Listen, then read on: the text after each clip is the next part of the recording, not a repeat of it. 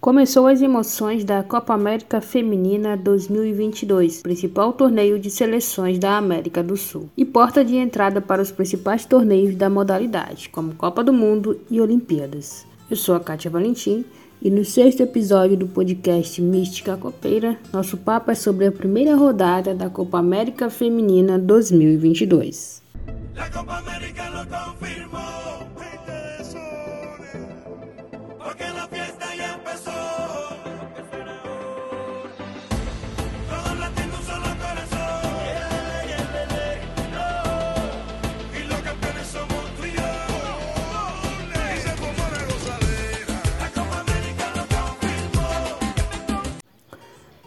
Primeiro jogo desta edição foi Equador e Bolívia, pelo Grupo A, e as comandadas da técnica Emily Lima não tomaram conhecimento das bolivianas, aplicando um 6 a 1 para começar o torneio com o pé direito e fazer saldo, que pode fazer toda a diferença no final da primeira fase. O destaque desse jogo vai para a jovem Nayeli Bolanhos, de 19 anos, autora de dois gols na partida e do primeiro gol da nona edição do torneio. Os outros gols foram marcados por Pessantes, Aguirre, Latanzio, Espinales e Cabreira. Salvatierra descontou para a Bolívia. Fechando os jogos do grupo A, a anfitriã Bolívia enfrentou o Paraguai no estádio Pascoal Guerreiro, em Cali, e contou com a presença de mais de 12 mil torcedores presentes para apoiar a equipe. As donas da casa não decepcionaram e venceram a partida por 4 a 2, com doblete da capitã Daniela Montoya, é, Mayra Ramírez e Manuela Vanegas marcando os outros dois gols. Os gols do Paraguai,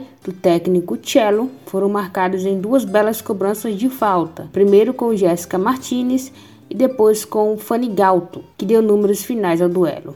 O Chile folgou na rodada. Mas o destaque do primeiro dia de jogos vai para o protesto da seleção colombiana contra a federação. Com os braços erguidos durante o hino nacional, as jogadoras passaram uma mensagem para todo o país. Elas pedem melhorias em suas condições de trabalho e em valores referentes às suas diárias por defender a seleção, valores esses que não passam de 115 reais. Além disso, as atletas protestam contra o valor de premiação definido pela federação em caso de título na Copa América.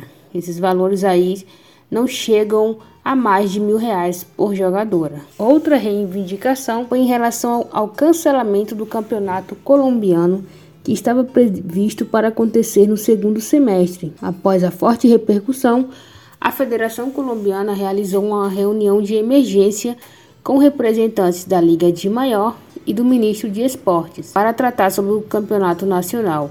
As outras reivindicações das atletas ainda não foram respondidas pela entidade. No grupo B, Venezuela e Uruguai iniciaram a rodada em um jogo bastante equilibrado mas a craque capitã venezuelana Deina Castellanos, La Reina, como é chamada, que era dúvida para este jogo, acabou decidindo a partida para Vinotinto em uma bela cobrança de falta. Outro destaque desta partida foi um bom número de torcedores venezuelanos que compareceram para apoiar a equipe. Além disso, durante a foto das equipes antes da bola rolar, a Venezuela entrou com as camisas de Joemar Guarecuco e da Inúsquia, que acabaram perdendo a competição devido a lesões.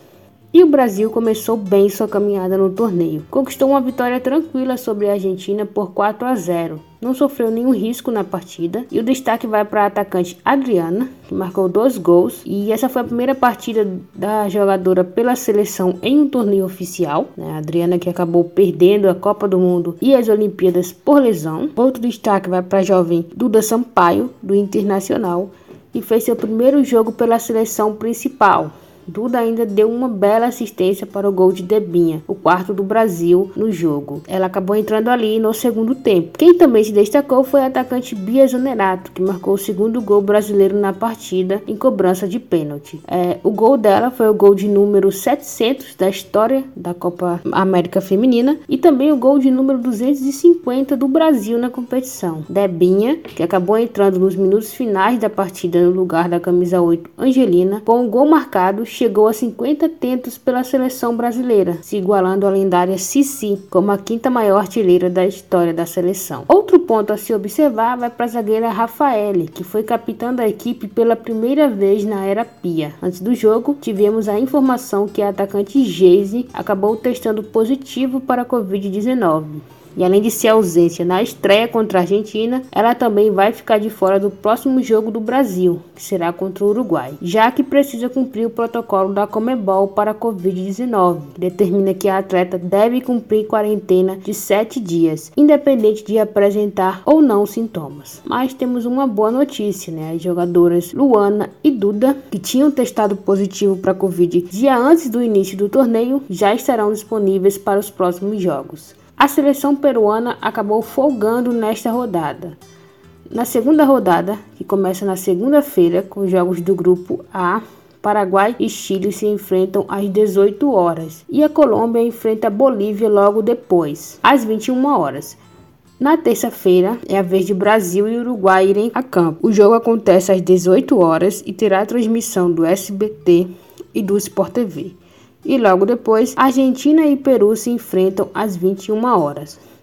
As partidas da fase de grupos que não envolvem o Brasil não estão tendo transmissão local, mas é possível ver os duelos através do Sport TV de Portugal, que está fazendo cobertura completa do evento. No giro geral, as craques da primeira rodada foram a Naeli Boilanhos, pelo Equador, a Daniela Montoya, pela Colômbia, a Dena Castelhanos, pela Venezuela, e a Adriana pelo Brasil.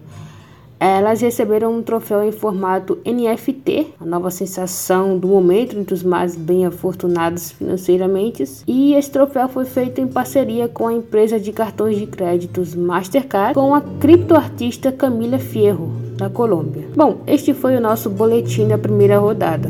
Obrigada a todos pela audiência e não esqueçam de seguir a página do podcast no Twitter, no arroba Mística Copeira, para ficar por dentro de todas as informações sobre os torneios continentais que estão acontecendo. Abraço a todos e até mais.